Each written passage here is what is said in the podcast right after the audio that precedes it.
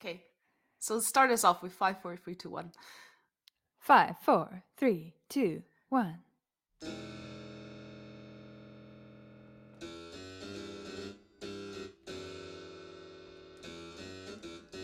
In the times of brick phones, Tamagotchis, and curtain bangs, the 90s kids cried out for a badass. She was Xena, the warrior princess. The kicks, the moves, the nostalgia, the queerness. Xena made us gay. Okay, uh, so again, I'm Alice. Hi, everyone. I'm Kris. And uh, you're listening to Xena Made Me Gay. And today we have episode four Cradle of Hope. But before we jump into episode four, I wanted to discuss some mildly heavy stuff with you. mildly heavy yeah. is uh, my favorite kind of topic. sure. So I'll go for it. So um, it all started with me scrolling through TikTok because I'm one of those 37 uh, year olds. And uh, there was a TikTok of two lesbian gals just listing the things that made them realize they're gay, very much close to our format. And since they were, I would say, maybe closer to your age, Xena was one of them. Aww. I mean, that surprises no one. But what I wanted to discuss is that it's a very, like, not very popular, but like very convenient phrase to discuss, like, oh, this made me gay or this made me gay. And it weirdly corresponds to like this whole shebang that is going on in um, a country we lo- used to live in about gay propaganda, right? About like certain things being able to alter your sexuality. And i mean not to say that like this topic is completely ridiculous but it's interesting that there are certain things that of course they do not alter your sexuality but they help you realize certain things about yourself. And just i don't know i, I want to uh, know your thoughts about where where you stand on those sort of things. Yeah to be honest sometimes i feel like uh conservatives have a slightly better understanding of social processes than than liberals do. Conservatives conservatives do tend to phrase things in a in a very extreme way, which is not necessarily how how things are in reality, but uh, still they sometimes put their finger on something that I think liberals are afraid of talking about or mm-hmm. or mentioning and of course conservatives tend to be uh, hateful and horrible when they talk about these things but still the the level of understanding i feel like is sometimes uh, more aligned with how i tend to think about things uh, let me give you an example mm-hmm. with the with the gay stuff conservatives sometimes say that oh gay people want to destroy what what we understand as f- uh, family and i'm like i mean kind of yeah. Because it needs to be destroyed. It's a horrible concept. Yeah yeah. Your your understanding of, of what family is and how it functions and what roles are acceptable in in what you call a family that fucking sucks. We do want to destroy that. And liberals would never say that. Liberals are like, oh no, no, we the, the, the gays they, just want to be like part of that system. Everything is great. Let's just like just make like a little more space for for them, and and and then it'll, it'll be great. It's like no, no, that's no, that's not enough. I I don't want you to just like carve out a little niche uh, for me so that I can just like follow all of your stupid traditions and uh, mold myself into into something that I have no interest in. I would like to yes break things it's because your things suck and uh, we want to do things differently and it, sometimes conservatives uh, just have a better understanding of like yes this is this is what is at stake and now we're gonna uh, you know, destroy people's lives to prevent that from happening. Whereas the liberals, I, I would say actually like the liberals are the conservative ones because they're like, oh no no, let's let's keep everything exactly the same, Mm-hmm, mm-hmm. and and uh, we we can imagine a world where everything stays exactly the same. We just like make a little more space for you here and there, just like a little bit, just like let, let's shift things like one centimeter a little bit. I remember back when sex, same-sex marriage got uh, legalized in the UK, it was legalized by the Tories, and Mhm. David Cameron specifically said, like, yes, we're legalizing same-sex marriage because it's a conservative thing to do. mm-hmm, And I remember at that time being like, yeah, yeah, that makes sense. I, I, yeah. I, I didn't think of it that way, but actually, now that you say it out loud, which I think most of the people don't, they're like, "Oh, look at this amazing progress, same-sex marriage." Um, no, it's it's it's a like it is good. We want same-sex marriage. Don't don't don't get me twisted. Like, yes, give us that, but uh, it is like a way to conserve the institution of marriage by just like opening it up a little bit as opposed to you know looking at it and being like do we want that is that really the best way to do things maybe not maybe not Yeah, I mean it's it's a little bit of a different field, but I feel the same way about we cannot help it by being gay. We're just born this way. And Mhm. born this way argument always rubbed me the wrong, the wrong way. And the best answer to it was I, I once saw on a T-shirt where like I I did not choose to be gay. I was just lucky. yeah yeah, maybe some people are born with this way, uh, but I just don't want to even I don't want to even have this discussion because that implies that like oh it's they cannot help it like they would be straight if they could have. Yeah yeah like no one would choose that if they could. Like i would so not choose to be straight oh my god. No ma'am no ma'am. Yeah but i'm i'm 1000% with you like i feel like this whole discussion about like oh but are people born gay? Are they not? How how are how does this happen? I'm like i don't i don't give a shit. I really don't care and i don't understand why you care. And actually it makes me kind of suspicious that you care so Yeah. much because like what's at stake for you okay let's say you find out what's your next step you don't have to explain your heterosexuality to me so like why is it the other way around yeah for sure yeah that was the mildly heavy topic that i wanted wanted to raise before jumping into the episode that i was not crazy about yeah, I think so. We, we rated the first three episodes quite highly, and something's telling me that we finally will have a lower rating. Oh yeah. Oh yeah, for sure. So, we jump into the episode. Episode 4, Cradle of Hope.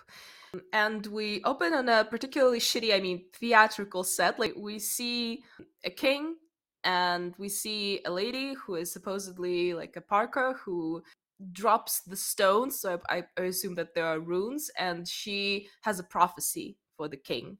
Were there runes in ancient Greece? Isn't aren't runes like a Scandinavian thing? For sure they are, but I do remember that they are going to appear multiple times. really? Okay. Mm, I mean, Xena is a mixture of cultures. Yeah. we start in ancient Greece and then we slowly go all over the world. yeah, Already, I would say that this this king, I get like a medieval vibe from this king. It's a thing with Xena Warrior Princess show. Like, the richer the people are, the more advanced in time they are. So the woman has a prophecy for the king, and we get into like some good old Greek tragedy stuff. So she says that although the king's son died a few months ago, a child born to a servant woman, who conveniently dies of childbirth either, is going to someday occupy the throne of that particular king. And that concerns the king tremendously. Yeah, and so when they say it, when the woman says it, everyone's like, "Oh my god!" Da, da, da. And I'm like, "Oh, okay." So the king is mortal, right? Like one day he he dies, and someone will be on the throne instead of him. Like that's everyone should agree on on that being an inevitability. But still, everyone freaks out because the the king is like a whole ass adult. It's the ol- oldie worldy times. Who knows how long he's gonna live. Yeah, the thing is like the king is like almost 40, so he has like 5 years left. Yeah, the the child is a little infant, so I mean, let's say let's, let's say the child like does want to overthrow him. The earliest he can do that is like maybe 15 years. By that time, the king's gonna be dead. Chill the fuck out. yeah, the the king's logic in this episode is a separate topic, but like we'll give them that. That's like a typical uh, Greek prophecy thing where like we have someone trying to escape the prophecy and of course it's going to make it that prophecy comes to life for sure. So we have the king who is more or less reluctant to kill the child, but we also have another character who is the advisor of the king, who seems very keen on that idea. and it, also is interesting that king's advisors usually are assholes. That's kind of like the role. Like if there's a king and an advisor, king might be more or less okay, and advisor is for sure the asshole. Да, царь хороший, бояре плохие. Uh-huh. um, there is a, a saying in Russian that the Tsar is good and it's the boyars that are that are bad and maybe that's uh, a continuation of that trend like we we can't we can't fully admit that that our our monarch is a piece of shit so we're going to just project all the stuff that is probably also bad about about the the monarch onto his close advisors. It's it's them. It's not it's not him. Yeah, because they are disposable. Like we can overthrow like we, we can throw away a couple of advisors, but the king is going to stay. So sure. yeah, that that's this uh not really attractive trend. So it seems at this point that they are more or less keen to kill the child or at least like i don't know put it in a tower somewhere. Later the king is going to be in denial about that but we'll get to it. Um, but a servant girl who was i don't know changing the candles or doing something in the throne room overhears the prophecy and decides that she's going to save the child and she takes the child puts him in a basket and floats the child down the river moses style. Yeah and I, I think we should take a moment here to appreciate Prince of Egypt. Uh, that also came out in in the 90s. Of course, I'm sure many many films and, and TV shows uh, depicted that uh, that moment of sending a child down down the river in a in a basket. But uh, as a child of the 90s, I immediately thought of of Prince Prince of Egypt, and it's just it has one of the strongest soundtracks. Every time I watch that opening song, it sends chills down my spine. It, even though like I I don't care about the the religion stuff. It's just it's just really really good. Yeah, it is. Eh, I agree with you that the soundtrack is incredibly powerful and there is the song that Jewish people sing when they leave Egypt. Every time I hear that song, I get choked up. Like, I, I, never have heard this song and was not crying at the end of it. Yeah, yeah, it's it's exactly the same with the Deliver Us for me, the the opening song. But surprisingly, here, uh, as well as in all other instances where we push the child down the river, the child does does not die. Although it seems like a very unlikely situation. And uh, Xena is um, attracted by a weird sound that nobody, no, neither Xena nor Gabby can figure out what it is. Um, and they go down to the river and they find a baby. But before they find the baby, the detail that actually kills me is that Xena hears a crying baby, which is it's very hard to confuse with anything else. It's a crying baby, and Xena draws out the sword. Yeah, it's like okay, there's something making a sound that sounds like a baby, but maybe, and they, they keep guessing, like, maybe it's a cat. Like, even if it's a cat, I don't think you need to draw your sword to def- defeat a cat. like, let the cat do its cat things. And they they keep just not understanding that it's a crying baby. They they go towards the sound. They they stand like maybe a meter away from from the baby. Uh, and then Xena looks through the reeds and has to tell Gabrielle, "Oh, it's a baby." It's it's a bit confusing. Gabrielle has uh, very confusing notions of like childcare because uh, she sees the baby, she thinks that the baby's cute. Like, oh, Xena, can we keep him? As if they're going to keep a kitten. yeah, yeah. Also, given that she assumes that he would be her little brother, I don't think that's how it's gonna work out, girl. and when they find the baby, we we go to the to the intro sequence. What I noticed in that sequence was that basically the the chakram has the same issue that our boob dagger has. If you if listen to uh, our previous episodes, you you know about the boob dagger. The problem with the boob dagger, and I realized the chakram as well, is that if it's sharp, which we're led to believe it is, it's too sharp to also like catch or grip tightly, which Xena does all the time. But if it's not sharp, it's kind of useless. I would truly believe that Xena is capable of catching really sharp objects. Her hands are hands of steel. Yeah, yeah, yeah. That's that's fair. Uh, the way that I explain it to myself is that the chakram is kind of alive because it it goes in all kinds of weird directions. it can like decide to go like left, right, top, bottom, around, and it always comes back right to Xena, regardless what it does on the way. Like it doesn't get stuck, it doesn't lose any momentum. So I would think maybe the chakram, aside from having like built-in GPS, uh, it also has like sharpness settings that it adjusts literally on the fly. Nice. Well, it is magic, so it's Yeah. it's a little bit of a magic flying carpet. Yeah, yeah, yeah. yeah.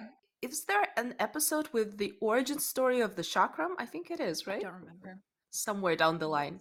We'll find out. So we're back to the baby, and I love that Xena is treating this crying baby like a malfunctioning appliance of some sorts, which I find very relatable. Uh, she's like, "Why is he crying? Are you holding him wrong or something? Like, have you tried turning him off and uh, then on again?" But we're back to the king's chambers, and he's staring at a mural of his dead wife. And I would say I was satisfied with the mural. It was more or less like it had this ancient Greek feel because I was afraid it's going to be a portrait. like an oil painting. Yeah. Yeah, yeah. And the king advisor assures the king that the child will be found. Um, and the king is slightly less enthusiastic about killing a newborn. He it's not like he's against it. He has some minor doubts, and that sets him up as a good guy in this episode. right, right. For some reason, even though we don't see him do anything particularly good, it's very firmly established that's like he's just a good guy. Yeah, it's, it's it seems like it's the point that the screenwriters just kind of shove down our throats that the king is good, but we really we don't see him do any good thing or any thing at all. He, most of the time, he's just dragged in any sort of direction by his evil advisors. So Yeah, he just hangs out. yeah, but it's we have to accept Yeah. it. Was there anything more important about uh this scene that we should mention? Nope. No, I think not. And we're back with Gabby and Xena and the unnamed infant infant. They stroll down the woods and they walk into an angry mob trying to lynch a woman. And we don't find out why. So Xena, of course, interferes. She cuts the rope with the chakram, as you mentioned, and um, she hangs the leader of the bunch by the neck because they were trying to hang the woman. And she asks any volunteers to replace him. So, of course, everyone runs off. The leader runs off. I I I enjoyed Xena kicking some ass. hmm And uh, a woman that Xena saved uh, is very chill about people attacking her. And like, uh, Gabrielle asks if she's okay, and she's like, "Yeah, I'm fine." Like it's just another day for her. Yeah, she's like, yeah, I I guess they tried to to kill me. No, no, I'm cool. I'm cool. I'm alright. I'm chill. Uh, the thing that she's not chill about is um, her carrying a ludicrously capacious bag. Uh, shout out to those who watch Succession. Gabrielle tries to carry this bag on top of carrying the baby. A little butch moment from Gabrielle. Yeah, yeah. Um, and when she kind of handles it in like a wrong way, the woman is very nervous, and the rain hits suddenly, and they are very conveniently find a cave in the woods to shelter from the weather and have a quiet conversation. And I feel that in this show and in a lot of other shows and in my LARPing games, whenever we want to have like a quiet conversation on the road, there's going to be a convenient cave around. Aw. Nice, nice. I didn't know that. Like for for me, it was just like, oh yeah, sure, fine. Yeah, yeah, it's like it's a, it's a plot device. And Gabby ends up dropping the bag in the cave, and the woman freaks out. And then Gabrielle gets like weirdly defensive about it. She's like, "Bitch, I'm just trying to help." I'm like, yeah, okay, but you dropped the bag. Like, what? You did something wrong. Why are you being so weirdly defensive? The humor in this episode does not quite work. No, there's humor in this episode. But we fi- find out da da da da that the woman's name is Pandora, and the bag is actually Pandora's box. Although it's not this Pandora, it's her grandmother who opened the box. They just name all of the all of the women in the lineage Pandora. Hi, I'm- I'm Pandora, and this is my daughter Pandora, uh, and um, my mother Pandora is back home. what if it was a son Maybe they send the the sons down the river in a basket. and they did not make No. it? Yeah, so she explains that, as in the myth, all men's desires were released when Pandora opened the box. They they say desires, but as I remember, there were like also disasters. yeah, like what? What's what's this desires thing? It, I don't think the the original myth had anything about desires. It was like No. plagues and diseases and and Yeah. that kind of shit. But for some reason here it's desire. It's like and wh- what does that even mean? Like all the all the men's desires were released like and and and like resulting in what? now people want things? I have a desire for bubble tea, and I know where it comes from now. yeah, so that's that's weird. First, I was confused because I read the version of the myth where, like, the last thing that flew out of the box was hope. But I guess that, yeah, in the original myth, hope was left. She tries to close the box as, as quickly as possible, but for some reason, um, by the time she closes it, everything else flies out aside from hope. Yeah, uh, now I'm just picking on ancient Greek myths, and that's that's getting us nowhere. But still, it's it's very confusing to me. So, like, the thing that stays in the box is the thing that we have, but the things that fly out of the box is also the things that we have. So, It makes no sense. no, it doesn't. Yeah, yeah. and it also doesn't make sense in the episode. Like they they do change some things, but that's not one of them. And then Pandora is like, "Yeah, so this is why they were after me." And I'm like, "What? Huh? That that actually does not explain anything. Like what? Okay, so you have this box, and the box has hope in it. Therefore, they want to kill you. That makes sense. Why? It doesn't. Like, if if they were thinking that she's the original Pandora who kind of like caused all of those disasters, then yes, maybe. But But she didn't cause disaster. She caused but desires. she didn't. Desi- It just yeah, it's it's Um, so far like Xena is not the show that you would watch to experience strong moments of logic. But even by the show's standards, this is a low point in terms of making it make sense.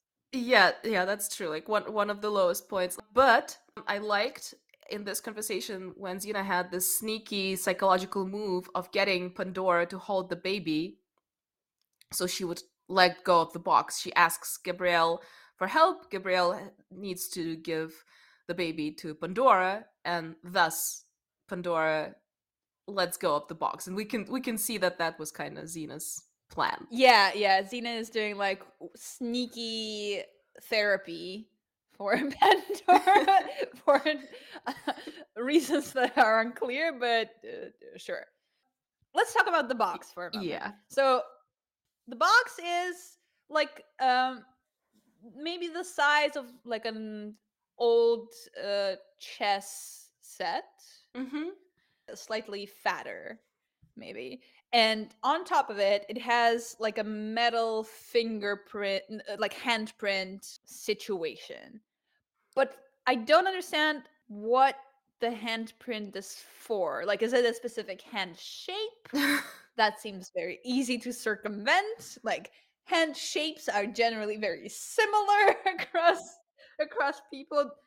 They don't tend to have like a sneaky six finger uh you know that would prevent them from using that? Is it like some kind of a weird fingerprint? Does it read like the intricate lines on your hand? Hand ID, yeah.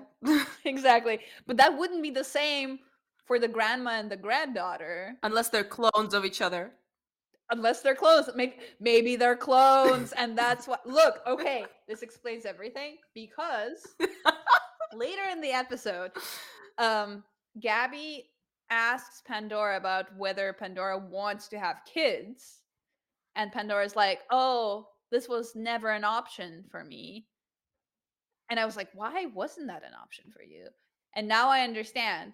She cannot have kids. She can only make clones of herself. That's that's logical because someone needs to carry that stupid box around, so she just clones herself and thus this continues. Yeah. Okay, we solved this episode. But in the meantime, our plot goes on. The evil advisor is leading the search for the baby, and he stresses that it's not necessary to find the infant alive. I repeat, it's not necessary to find the infant alive. Kill him already.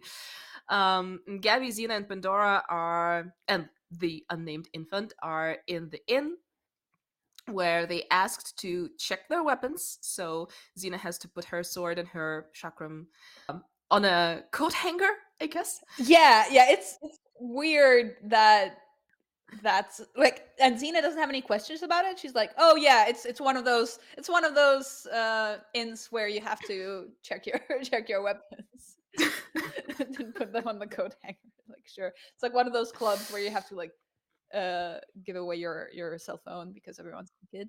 Yeah. Um actually so you you say that the infant is unnamed but but gabrielle actually does decide that he should be called gabriel because uh she just is a very selfless person Gabby and Pandora are chatting about how cute the kid is. Gabby uh, goes so far in her mommy uh, fantasies that she mentions that the child has her nose. It's like, yeah i don't i don't know what the fuck that is also i'm one of those people that just is unable to see any features in an infant like all infants do actually look like clones to me. So how they can see uh anything in that nose other than it's a human nose um is unclear to me But the innkeeper, of course, appears to be a greedy asshole, and he informs the guards that the baby's here. Xena says that she's suspicious, but not enough to leave immediately. And then the evil advisor shows up and utters the greatest line in the episode so far By the order of King Gregor, this child is under arrest. yeah yeah i like that one also how do they know that this is the correct baby That's a good question. do they just arrest all babies Prince of Egypt style. Arrest all babies, and we assume what they're going to do with all babies. So yeah yeah further down the line we see like we- we'll get to we'll see people crazily hunting for this particular baby and i i don't want to think about the consequences for that particular village Yeah, yeah. The the village is gonna have some demographic problems in in twenty years. decline yeah um yeah that's really dark Uh, The bad guys show up to arrest the baby, And Xena then realizes that she's checked her weapons, and, and so she doesn't have much to use to to fight those those guys with, but she can improvise. She's Xena. Come on. So Xena improvises. Uh, she like hits some people with a with a candlestick. Um, she she puts some alcohol in her mouth and she blows that over the fire, thus blowing fire into the face of of the guard that is trying to arrest the child. And as a little child pyromaniac, I was transfixed by this fire blowing thing. I tried to replicate it. I tried to like blow some kind of liquids over over candle. Aww. I I always failed. At some point, I was like, okay, you know what? I don't know how to do this, so I just used uh, perfumes. I would like steal people's perfumes and spray perfumes over open fires uh, to to achieve that effect. And I was like, yes, this is the coolest thing. but did it work with the perfumes? Yes, yes, it worked really well, and it also smelled nice. Wow. Just as a side note, I never burned anything down that I wasn't supposed to burn down, even though the the ceiling in my in my childhood room was black. Wow, I would not assume that it would work with perfumes. That's a, such a nice trick. Like, if you're chased by someone down the street and you have time to take out a lighter and your perfume, Yeah. you kind of can defend yourself Xena style. You you have a flamethrower. Um, so of course she defeats the bad guys off, but one of them uh, manages to snag uh, Pandora's Yeah, box. And so I suppose in this episode we have like a double MacGuffin uh, with the box and the baby. Um, actually, now that I think of it, a double MacGuffin sounds like something you could order at McDonald's. Like, can I have a double MacGuffin with fries and extra cheese? and a plot twist. But yeah, yeah, and like that's one of the reasons why this episode doesn't quite work for me because a lot of it relies on main characters handling the two MacGuffins and handling them with not so much care, I would add. No, we'll get to not. that. So Xena applies uh, her interrogation techniques uh, with cutting off the blood flow to the brain to the innkeeper because she saw him tell that the baby's here and the innkeeper spills that King Gregor is looking to kill the child. Which is like, how did she not know that? Um, no, I think she wouldn't. Like right now, she's just in an inn, and someone randomly Okay, tries okay, to kill fair, the baby. So we're back to the evil advisor who reports that everything is bad. We have Xena, the warrior princess, protecting the child, and I wonder how does he know the name of the show? Yeah, yeah. I mean, at at this point, and possibly forever, we still don't know why Xena is called the warrior princess. Why everyone knows that she's the warrior princess. She- just is. It's she has good PR, and uh, everyone's very aware of her brand. Yeah, yeah, I don't know. I, I can assume that maybe when she was a murderous warlord rummaging through the city, she had her army chant, like, Beware of Xena, the warrior princess, or something like that. So everyone remembers it. Yeah, yeah. Um, and the evil advisor suggests that Xena would try to blackmail the king with the child and Pandora's box. Which again does not that make make that much sense because he's like Xena is an evil murderer. Of course she would open the box. But the thing is if like if we agree that ha- that's how it works, if you open the box and the hope is gone, it's going to be bad for everyone. Like it's going to be bad for everyone, including the evil advisor. So like, why are we treating it as a point of blackmail from both sides? Yeah, yeah. Uh, none of none of it makes sense. Also, at some point, the the evil advisor points at a map and mentions like, "Oh, this is a peasant area," and I'm like, "Bitch, this is ancient Greece. Isn't basically the whole world at this point a peasant area? Like, as opposed to what? Like, industrial chic? yeah, yeah. Like it's not it's not an elite part of your kingdom. It's like a peasant area. So the evil dudes sets a bounty to hunt uh, for the child among the peasants, and he's like, has a price on the child's head at that point, and he intends to trade Xena the box for the baby. Um, I guess again, I, I don't understand why would that trade happen, but okay. So we're back with Xena and Pandora in the camp, and a couple of other plot driving conversations happen.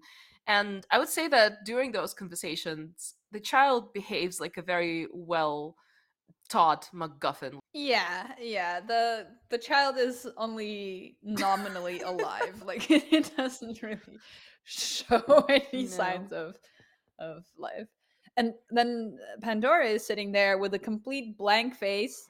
And so Xena guesses it's the first time she's ever been without her box, and she's like really traumatized and lost without it. And I feel like the show is kind of predicting smartphone addiction. Like this is the first time that Bob doesn't has his smartphone with him. He doesn't know what to do. He feels like a part of his body is missing. So Pandora is panicking because the plot thickens, and there's another element to the box drama because if she does not reset the lock by midnight, the box opens itself. Da da da da. and that's bad because I guess the hope leaves. There's no more hope. I don't know. Yeah, we lose hope for all humanity. So but that that kind of reminds me of uh another another show and this is kind of an ongoing theme for me uh at this point of like xena influencing all film and tv made in the in the forthcoming years. Um so what pandora describes is like basically the lost system where in the bunker they had to enter the code every 108 minutes or the world would end except that here like it matters who enters the code but it's uh i wonder whether the creators of, of lost have watched this episode of Xena. that's a good um, topic for a film major dissertation, I feel like. Xena influenced the whole movie culture from the 90s up until now. and who's to say that she didn't She might have. She might have. It's a great show. Getting back to the plot of this particular episode, um, Xena meets the king, and when they were setting up that meeting, I would imagine that Xena would go to the palace alone, and she's she even says like, "Oh, I will meet the king alone," and of course, like she's a badass, she can do it. But no, it's the opposite. The king and his evil advisor meet Xena in an inn, Harun al Rashid style. which is like why like why would you expose your king to that kind of danger i don't i don't know um, also it seems that uh, is following the putin uh, guidebook of meeting other countries leaders because she's um, late to the meeting. But that actually made me wonder like how do they know that she's late? Because we're at this point like in a moment way way way before clocks existed in in any like accurate manner so how do they know that she's late Yeah, that's a that's a good question. Maybe they just have a very good biological clock, all of them at this point.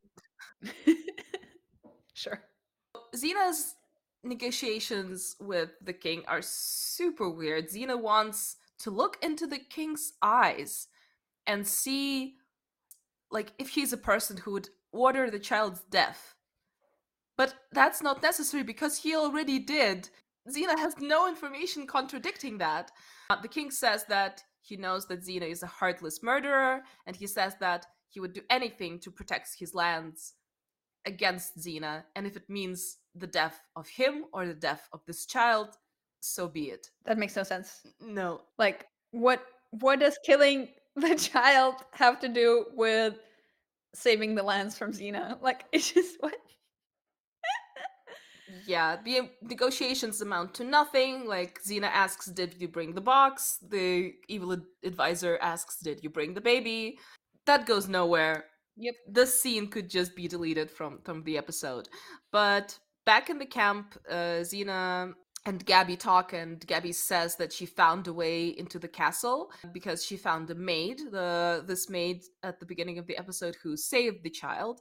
so Gabby did a good job, and she again mentions that you fight, I talk. And then Xena says that she looked into Gregor's eyes and she didn't see an evil man. I don't know if she saw a stupid man. Yeah, yeah. Side note, I noticed in that particular scene how much of a height difference there is between Xena and Gabrielle. It's not something I've noticed that much before, but here it really seems that Xena is this towering warrior goddess and and Gabrielle is just this like little petite. Yeah. Pe- yeah, P- petite is actually what what she she would have said, I think herself. And hmm. coming back to the conversation with the maid, Xena asks the maid like if she could like lead her into the castle. She says, "Yeah, but not tonight because tonight is this festival where people eat and drink and that then things get really really dark because it appears that during this festival the evil advisor has some girls dancing for him and then he chooses one and Xena immediately assumes like are you one of the dancers and the girl has this grim look of her on her face and like nods a, a little casual rape uh, insinuation um, yeah that, that surprised me it was weird and uh, and then also I don't understand why that means that Xena can get into the castle that day. No, she cannot get into the castle because it's like a feast. So uh, she is like the girl says that it's going to be a lot of people, and she, being not very oh. versed in this sort of thing, she says like if it's a lot of people, it's bad. But I guess that Xena is like, oh no, a lot of good, a lot of people is oh. good. Oh. We can blend in. Then Gabrielle and Pandora hide in plain sight as the villagers rummage through the onion stands looking for the baby. Yeah, like the villagers are really, really losing their shit and looking for babies everywhere. Meanwhile, there are these two women straight up carrying the baby openly. Like, surely someone would have noticed. It's it's it's real bizarre. The episode tries to kind of like show that the baby is in grave danger and we're supposed to care for it, but also the characters themselves are treating the baby really carelessly. So I'm like, okay, I don't know if I should care for this child at this point. But anyway, like in the next scene, which is much more exciting, yeah, yeah. the evil advisor is having himself a feast with a belly dancing party. Yeah, yeah. Also, like, side note, I I didn't enjoy this this episode uh, for the most part, but it has some really really mm-hmm. cute camera work. Like the camera pans here and there. Uh, on the at the feast, we have a pan through the table with all these lavish dishes. Um, and yeah, it, it looks it looks quite good. That's uh, possibly my favorite part about That's possibly one of my favorite scenes in the episode because of course as we would know, one of the belly dancers is Xena, who took the place of the maid, and boy, does she put on a show.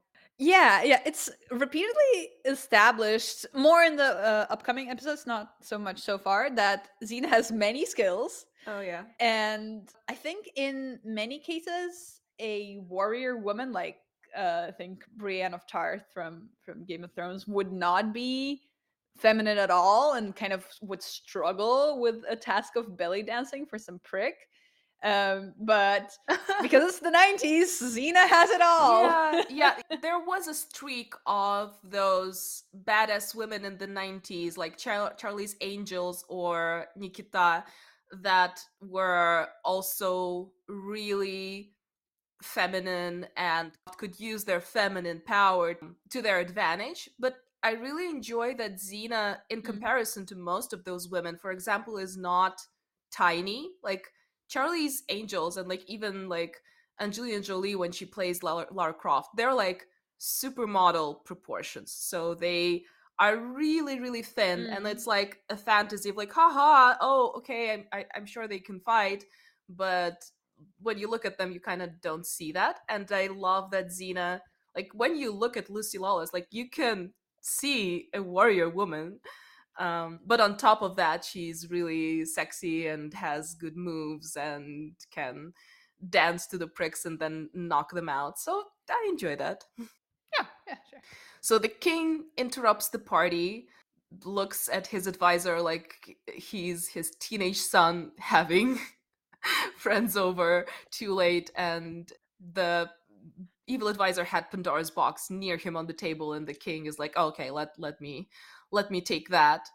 And after the king leaves, the evil dude looks worried that the king is becoming too much of a party pooper, aka has too many moral principles, and he basically like whispers to one of his men like be ready to I don't know, overthrow the king if need be. Like there is there is a hint of that. Yeah, and that goes so quickly. It's like the whole episode, the advisor is like, "Oh, I must do everything to ensure that the king is not overthrown, uh, including killing newborns." And then all of a sudden, it's like, "Nope, fuck the king. Let's let's kill the king." yeah, and it's not really a line that gets mm.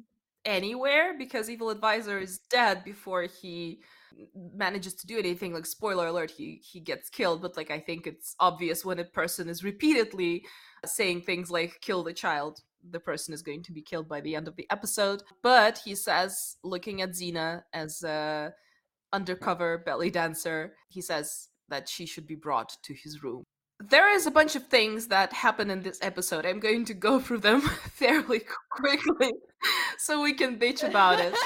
so Gabby tells Pandora that she has a knack of taking care of children, and as we mentioned, Pandora is like, "Yeah, but I don't want to have kids of my own because reasons." Xena uses her sultry voice to seduce the evil advisor and find out where the king's chambers are, and then she punches him and knocks him out. Very quickly. Like he's gone immediately. I'm like, yep, sure, cool. Yeah. It was it was very satisfying. So mm-hmm. the king is in his chamber pining for his child and suffering and i guess that's what makes him a good guy i guess. Xena also i thought that she's going to talk to him but she just knocks him out and gets the box. Um, then a bunch of really silly things happen because xena is running through the city carrying the box like a literal ticking time bomb at the very last second when a digital clock on the box uh, i'm kidding there is no digital clock but like almost is almost runs out like with like 0 0 0.1 seconds pandora resets the clock. Yeah like everything happens in slow-mo at that point which is horrible. And i'm like why is everything in slow-mo? What is happening? Oh god. Um so like crisis averted, right? Like they reset the clock, they could go, but no, Xena mm. decides, what the heck? I'll give the baby to the king who wanted to kill him in the first place. Yeah, she Xena's mission is this in this episode seems to be like weird unconsensual therapizing yeah. of random people that she runs into by means of giving them babies. so she she sees Pandora and she's like, you know what this what this person needs? a baby. Here's your baby. Therapy successful. She, then she sees the king and she's like, you know what this king needs? a baby. And she gives that king a baby and solves all of his problems that way. Uh, yeah. Did anyone ask for this? Nope. But Xena's like, exactly what you need. that seems to be the case. So Xena talks to the king and she interprets the prophecy for him as we interpreted it at the very beginning because it's not that hard. you can just adopt the child and he'll take over your throne as an heir, not as a conqueror. And then the king goes, I was so blind the evil advisor, of course, comes in and he draws the sword because he's like, no, we still need to kill the kid. And instead of doing the logical thing of giving the king the kid to hold safely, because the king already realized that, oh my god, I'm a good guy, the screenwriters wanted it all along.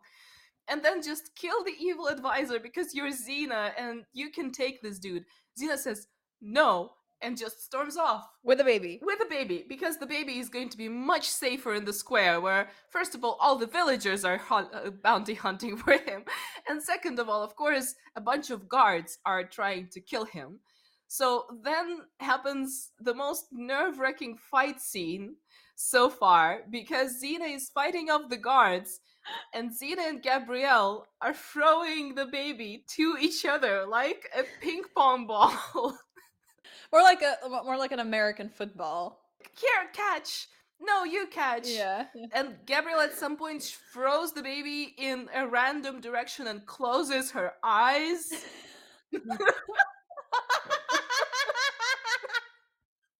it's uh it's it's a choice this scene oh my god yeah but in the end everyone's defeated xena kills the the evil advisor and everyone cheers like everyone cheer, cheers as if they're not the same people who are just rummaging through the audience stand to find a baby to kill it for the thousand dinaries it's so weird also it's like extremely bad extra acting. yeah, like, like yay.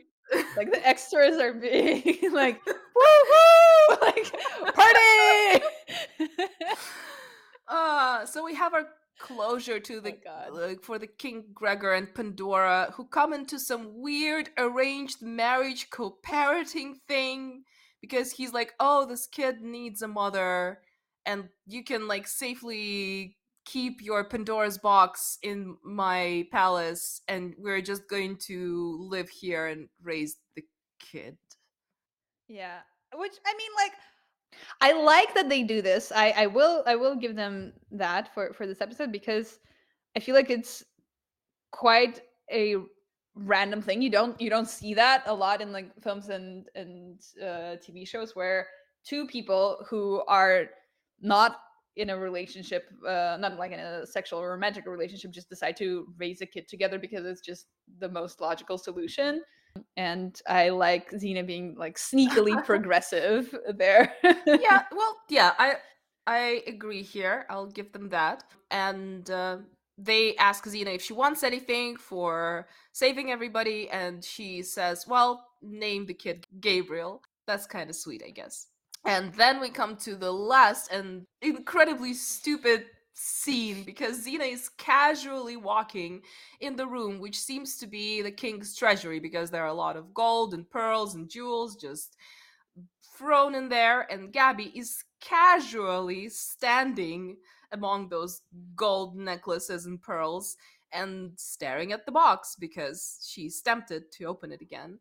And they have this little conversation and they're like, "Oh, are you ready to go? Ready to go?"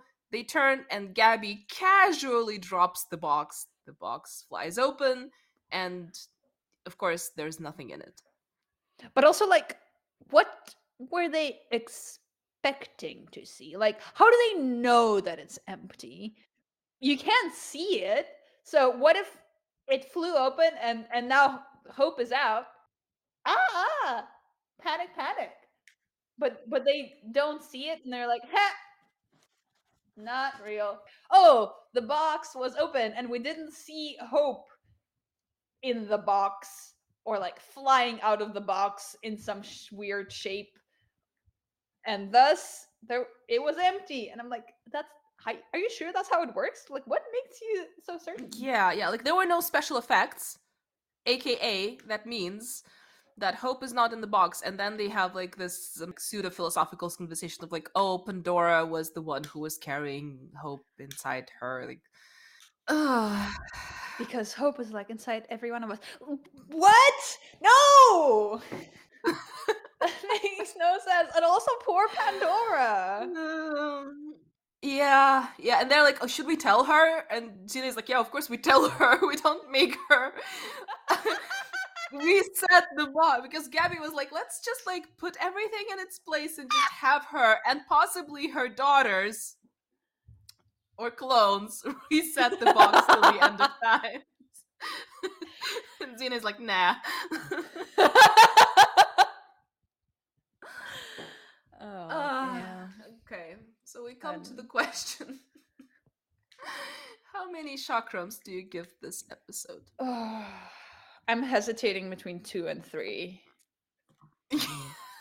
Honestly, it's it's a bad one. It's they really didn't put much into this episode. Uh, let's go to. I'm like trying to find things to justify giving it a three, but they're just not there. It's a two, two out of ten. It's a two only because I remember that further down the line there are going to be episodes centered around Joxer that are going to be worse.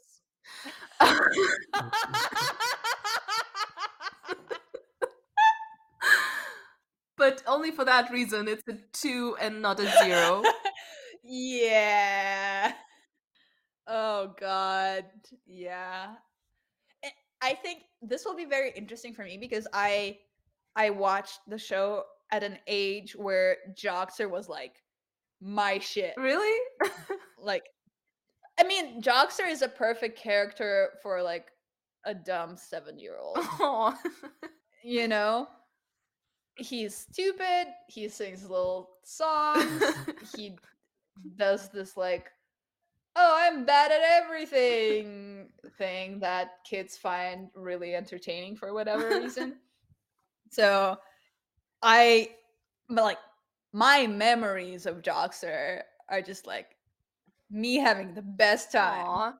Um, and now I'm gonna rewatch it as an adult and be like, uh, It's interesting because I, I have the same sentiment about Joxer, but the opposite because I was a teenager and a lot of things annoyed me, and Joxer annoyed me Yep. just to no end. But maybe now I can appreciate him more as I don't know a character with growth or whatever. Let's let's see when we get to him.